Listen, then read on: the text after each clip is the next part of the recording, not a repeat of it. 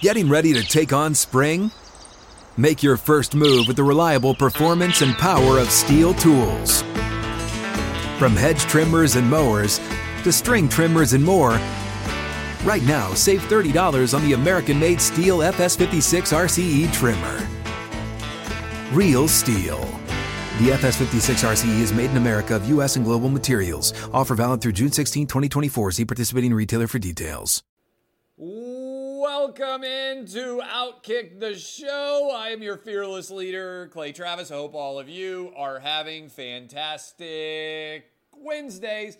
Had to think there for a minute, remind myself of what day it was. Uh, we got another big trade in the NFL. Yesterday brought you news that Aaron Rodgers was staying with Green Bay and that Russell Wilson was headed to the Broncos. I'll break down those stories a little bit with you as well within the context of this one. But news is out there Carson Wentz is being traded from the Indianapolis Colts to the Washington Commanders. Remember, they are now called the Commanders. Uh, here is what is a part of the trade the Colts get a third round pick this year a third round pick can become a second if Carson Wentz plays uh, next year, and a 2022 second round pick. Washington Commanders get Carson Wentz. They get a 2022 second round pick. Big part here as well. Carson Wentz will make $28 million. He will make the final uh, year of his contract come to fruition. He is an unrestricted free agent, I believe, after this year. And so Washington is gambling that they can fix him. Uh, that is what the decision is being made in Washington. Now, look, the reality is this is a uh, big time, I believe, big time bet by Washington that if you look in the NFC East and the NFC in general, let's be honest, you've got Carson Wentz now in Washington. You have got Jalen Hurts in Philly. And by the way, Carson Wentz playing against the Eagles twice will be a heck of a story. You've got Dak down in Dallas, and you got Daniel Jones in New York. I'm going to talk about this a little bit, but what you're seeing is some divisions are absolutely stacked at the quarterback position. I'm looking at you, AFC West. The AFC West now has got Russell Wilson. Uh, they have got uh, uh, Justin Herbert. They've got Derek Carr, and most importantly, they got Patrick Mahomes. All four of those guys, arguably, as good as everybody that is in the NFC East or, for instance, the AFC South. I'll talk about that a bit in a moment. The AFC South in the wake of uh, Carson Wentz being gone. Uh, but Washington felt like they had a good defense. Their defensive numbers were not very good last year. They were in year one with Ron Rivera. And now they're deciding to move on effectively from Taylor Heinicke, although I feel like he and Carson Wentz are somewhat similar at the quarterback position. Biggest takeaway here is that the Colts end up uh, getting out of the Carson Wentz contract and bailing on Carson Wentz after just one year. And if you are an Indianapolis Colts fan right now, they now have had five different quarterbacks over each of the last five years. Uh, in 2018, Andrew Luck. Andrew Luck surprisingly retires at the beginning of 2019, and they go with Jacoby Brissett for a year. Then they bring Philip Rivers from San Diego, LA, uh, however you want to classify the Chargers location, to uh, to the Colts for a year. Then they go with Carson Wentz for a year, and now the rumor is we'll see whether or not it's going to happen that the Colts are going to make a run at Jimmy G, and this is the Spider Man meme brought to life, I think. Uh, Jimmy G, although granted he's had more success in the postseason than Carson Wentz, Jimmy G pointing at uh, Jimmy at Carson Wentz, both of them in the Spider Man costume as the Colts go with another quarterback for a fifth year. That's presuming they end up able to go get uh, Jimmy G, because otherwise Think about how weak the quarterback situation is in the AFC South right now. You have Trevor Lawrence, okay, okay numbers his rookie season. We'll see whether he takes that big step in year two or whether there's cause for concern in Jacksonville, okay?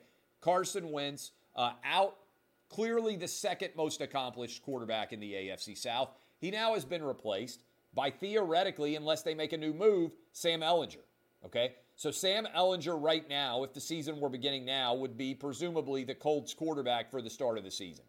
Down in uh, Houston, I'm going to talk about Deshaun Watson in a moment, but down in Houston, you now would have Davis Mills, and then you've got Ryan Tannehill. I'm a Titans fan, clearly.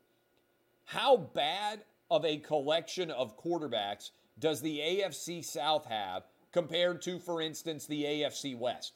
AFC West, Patrick Mahomes, Justin Herbert, Derek Carr, and Russell Wilson. Arguably, and I don't even think that's that tough of an argument right now, all four quarterbacks in the AFC West are better than any quarterback in the AFC South. And I think you have to say that even though Ryan Tannehill is not very good, he is the best of a bad collection of potential starting quarterbacks in the AFC South. And that's why I believe the Titans have to be a fairly decent favorite to win their division. Now, I'm not confident that Ryan Tannehill is going to be able to win very many games when we actually get into uh, the uh, into the playoffs, assuming that the Titans are able to get there. You saw what happened in the playoffs, even with the overall one seed. Uh, but I do think looking at some of these divisions and breaking it down, uh, even the Colts without a quarterback right now are plus 145, which suggests there's not very much value being put on who the starting quarterback is. Uh, and the Titans are basically even money uh, to go out and win the AFC South this year uh, at plus 105. I'm looking at the FanDuel numbers as we speak right now. And if you're curious what the Super Bowl odds are right now, uh, we've got a new favorite uh, in the clubhouse to win the Super Bowl this year. And don't get nervous, too nervous, Buffalo Bill fans. You are now the favorite followed by the Green Bay Packers, Kansas City Chiefs. Then you got the Rams. The Broncos have surged all the way up to 12 to 1 now that they have Russell Wilson. They are the fifth overall favorite to win the Super Bowl. Uh, and there are a lot of other teams with big numbers out there. But interestingly, the Titans and the Colts are around the same place, right around 24 25 to 1 uh, as we break down things. The Washington Commanders, by the way, 55 to 1 uh, even with the move that they've made today to go get Carson Wentz. Uh, so we'll see what happens with the Colts. Obviously, a very talented team outside of the quarterback position. There don't seem to be a lot of available quarterbacks here now, other than Jimmy G. Doesn't seem to be a lot of excitement uh, for the available potential first round quarterbacks, whether it's Kenny Pickett, whether it is uh, Malik Willis, uh, whether it is uh, a guy that I think is going to be pretty good, Matt Corral. None of those guys seem to be exciting a great deal of, uh, of, of joy in the draft eligible teams. We'll see whether maybe the Colts really like one of those guys and they're potentially going to make a run there. I talked some yesterday about this, but I want to circle back around on the Russell Wilson trade from Seattle to Denver. And if you're a Bronco fan right now and you are watching this, I love the move. I absolutely love the move. And there was some talk yesterday. I saw it. Oh, is this a Herschel Walker situation because uh, the Seahawks potentially get eight different players and uh, and and it's giving up a lot for an aging guy, 33 year old Russell Wilson? No. If you end up with the right quarterback and you get him for four or five years, which I think it's very confident. I'm very confident that presuming he doesn't have some devastating injury, that Russell Wilson will be playing for the next four or five years. Been very durable by and large. That if you get him for the next four or five years, it's impossible to give up too much. Let me give you an example. Remember several years ago when Mike Ditka gave up his entire draft, it might have been 20 years ago now, for Ricky Williams with the New Orleans Saints? And that was a disastrous move. And certainly we all know the story of the Dallas Cowboys trading Herschel Walker to the Minnesota Vikings and getting back so many other picks. They are able to go get Troy Aikman and Michael Irvin and Emmitt Smith and put together that dynasty that they had down in Dallas back when the Cowboys actually won Super Bowls. And what's intriguing about this is if you get the right quarterback, there's no way you can overpay. Let me give you an example. I sometimes would talk about this on my sports show uh, back in the day. The Tennessee Titans moved to Nashville in 1998, I believe, ish, 97, whatever it was. I think it was 97. Uh, and if the Titans, in the year that they had moved to Nashville, had made the decision, even though they had Steve McNair, and I loved watching Steve McNair play, and he was a fantastic quarterback.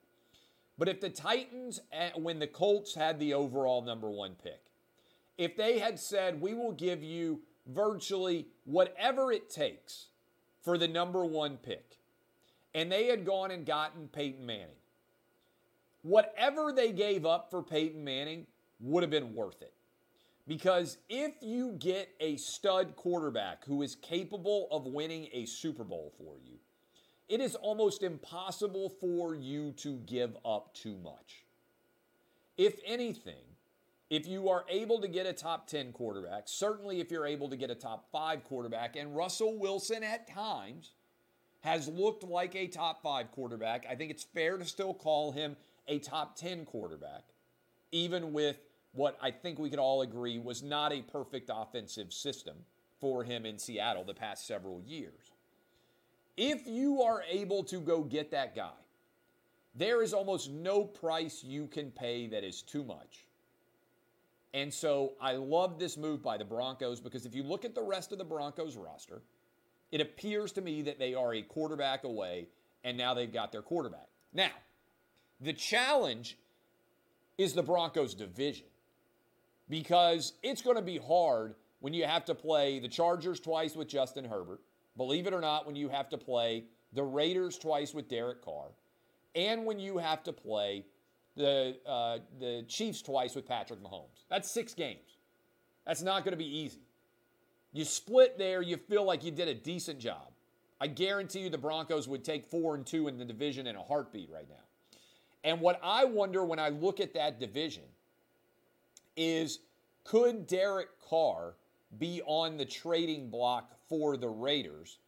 Because they look around right now and say, boy, our chances, even though we're coming off the playoffs, of being able to beat Justin Herbert, Patrick Mahomes, and now Russell Wilson feel really low relative to the strength of this division right now. Do we need, given all the chaos that we've seen off the field for the Vegas Raiders, do we need to go back to the drawing board and start building for three or four years from now as opposed to try to compete right now? I like Derek Carr.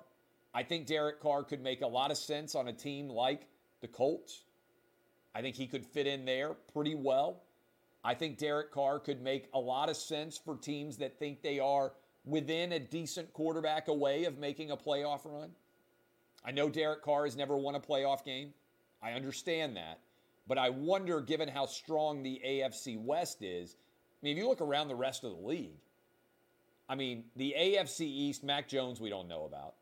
Josh Allen, sold on, right? Uh, if you look at Tua, does anybody feel that confident in Tua? I mean, there are a lot of divisions where if you plug Derek Carr in, you would feel like you had a chance to win that division. Let me give you an example. The Saints plug in Derek Carr. I know they're losing uh, Sean Payton, but do you feel like you have a better chance to win that division with a healthy Derek Carr than you do with a healthy Jameis Winston? I do. We also don't know what's going to end up happening with Marcus Mariota as one of the highest paid backups in the league. Does he have another run in him? I love Marcus Mariota. Think he's a really good dude. I just think there's still a bunch of different moving parts here. Getting ready to take on spring? Make your first move with the reliable performance and power of STIHL battery tools. From hedge trimmers and mowers to string trimmers and more, Right now, you can save $50 on select battery tool sets. Real STIHL. Offer valid on select AK system sets through June 16, 2024. See participating retailer for details. And right after that, we'll continue the discussion. But first, a momentary break. Speaking of moving parts, how about the Houston Texans and what's going on right now with Deshaun Watson? Reports are that Deshaun Watson is going to have the charges that were brought against him by all the women who had alleged criminal sexual assault, that those women are testifying in front of the grand jury on Friday. And that potentially in the next few days, we could know whether or not Deshaun Watson stands trial and is going to be charged with criminal sexual assault. There's been a lot of discussion about whether the Seahawks may make a move uh, for Deshaun Watson. There are a lot of different teams that could be interested still in Deshaun Watson if he did not have these charges, criminal in nature, potentially hanging over his head. But man, a grand jury is a serious uh, situation here with all of this going on, with all of these women alleging criminal sexual assault. What is the grand jury going to determine?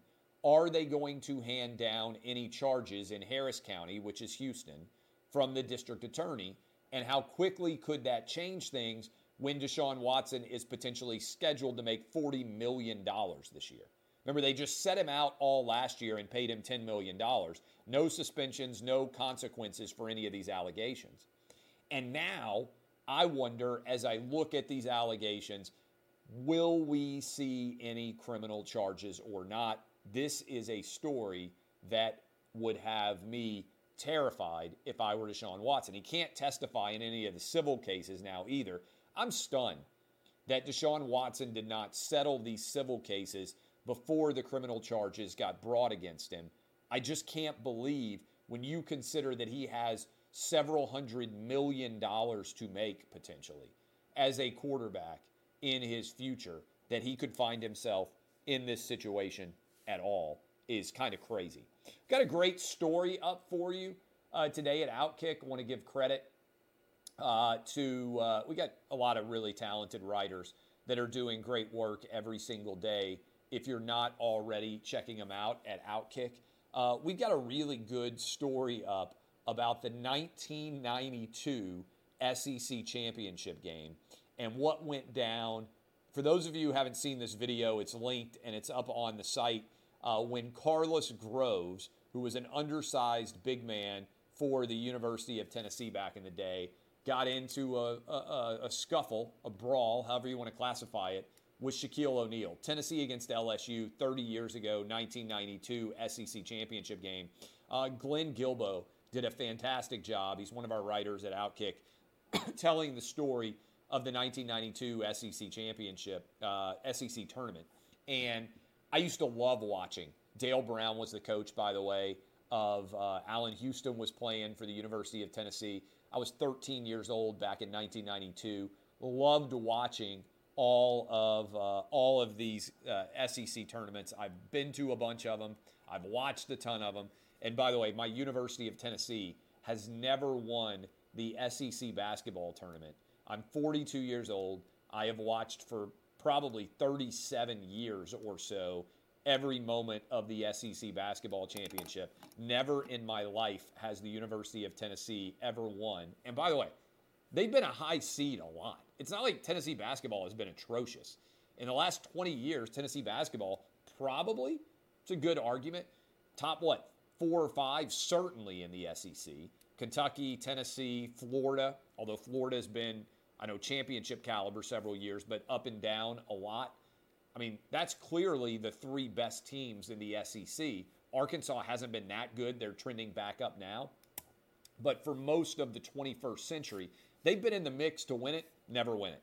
Uh, so maybe this is the year, but it's a great piece about the 1992 SEC uh, tournament.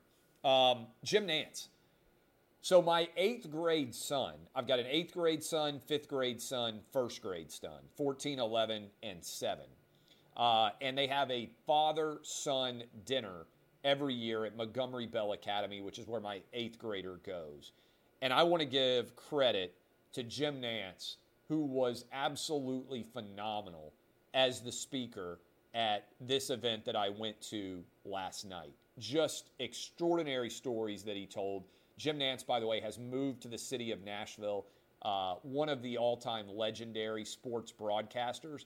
But I've been and seen a lot of people speak over the years uh, on a variety of top, uh, topics, whether it's uh, sports, politics, uh, history, media, you name it. I've been to a lot of public speaking events over the years.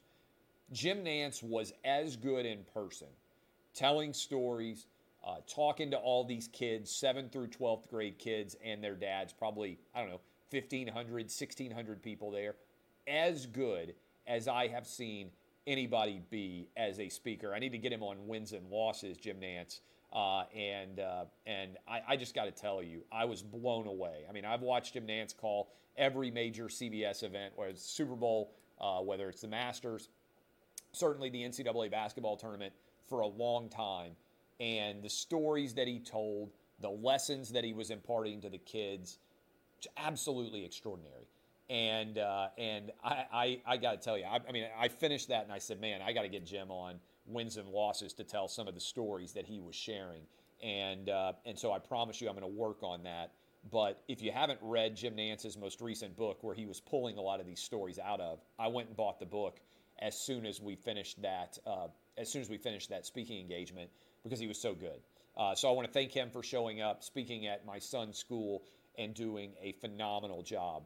And finally, I want to finish with a uh, couple of other stories here. Did you see the story out of Saudi Arabia? According to the Wall Street Journal, Saudi Arabia refused to accept the phone call from Joe Biden uh, dealing with trying to get more, uh, more oil. And if you wondered how much of a lack of respect Middle Eastern leaders show for Joe Biden, they wouldn't even take his phone call.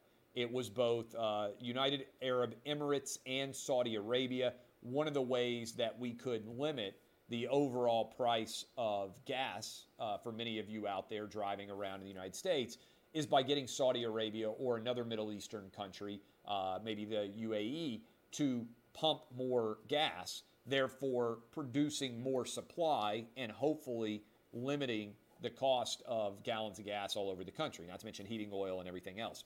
Um, and they refused to even take his call. Uh, and if you'll remember, Biden came into office saying that they were going to put the adults back in uh, the room. I don't know about you, but I sure would love to be worried about some mean tweets about now, as opposed to a war in Europe, uh, hot new highs in many different places in murder, 7.5% inflation, which is a high for many of you listening and watching this right now in your entire lives. Uh, if you consider the overall impact of uh, what's going on at the border and also the Afghanistan disaster and now the war in Europe. It's all a mess. And many of the countries in the world do not respect Joe Biden because I think they don't believe that he has control of his mental faculties. And sadly, if you watch when he speaks, I think there's a lot of truth to, uh, to that flaw. Finally, uh, we got parachuting spiders uh, that are scheduled. Did you see this? It's like uh, spiders arriving in uh, the style of Red Dawn, I think is the uh, is the way I described it. Giant Joro spiders, and I guess a lot of you down in the southeast in Georgia and other places already have these huge uh, uh spiders. Specifically, they've really uh, taken over in Georgia. The expectation is that they are going to colonize the entire East Coast this spring, parachuting down from the sky according to researchers at the University of Georgia. So, if you, and these are giant spiders, they say they're the size of a kid's hand. So, they're from Japan. Uh, so, if you thought, hey, it feels like we are living in the middle of strange times, maybe even the end times, if you thought that that was maybe going on right now, uh, that everything had gone insane, uh, it is pretty wild to even think about some of the different stories that continue to go viral every single day. Uh, I do not believe I will be on tomorrow for Outkick the Show. Maybe I will. Uh, I'm scheduled to fly down to Florida. I'm going to be down in Florida uh, for about a week. And then I'm headed out to Las Vegas for the opening rounds of the NCAA tournament. So I'll be on the road for much of the next 10 days. But I appreciate all of you. DBAP, unless you need to SBAP. Maybe I'll do a show tomorrow. Timing could be tight, uh, but if not, I'll be back eventually uh, from uh, from Florida and then from Vegas. Hope all of you have fantastic weeks. If I don't talk to you on this show, I will be on Clay and Buck uh, throughout the week, so you don't have to worry about that if you're listening to the radio show, but just not going to necessarily be home uh, in the Nashville area uh, for the next 10 days or so. DBAP, unless you need to SBAP, I am Clay Travis, and this has been Outkick the Show.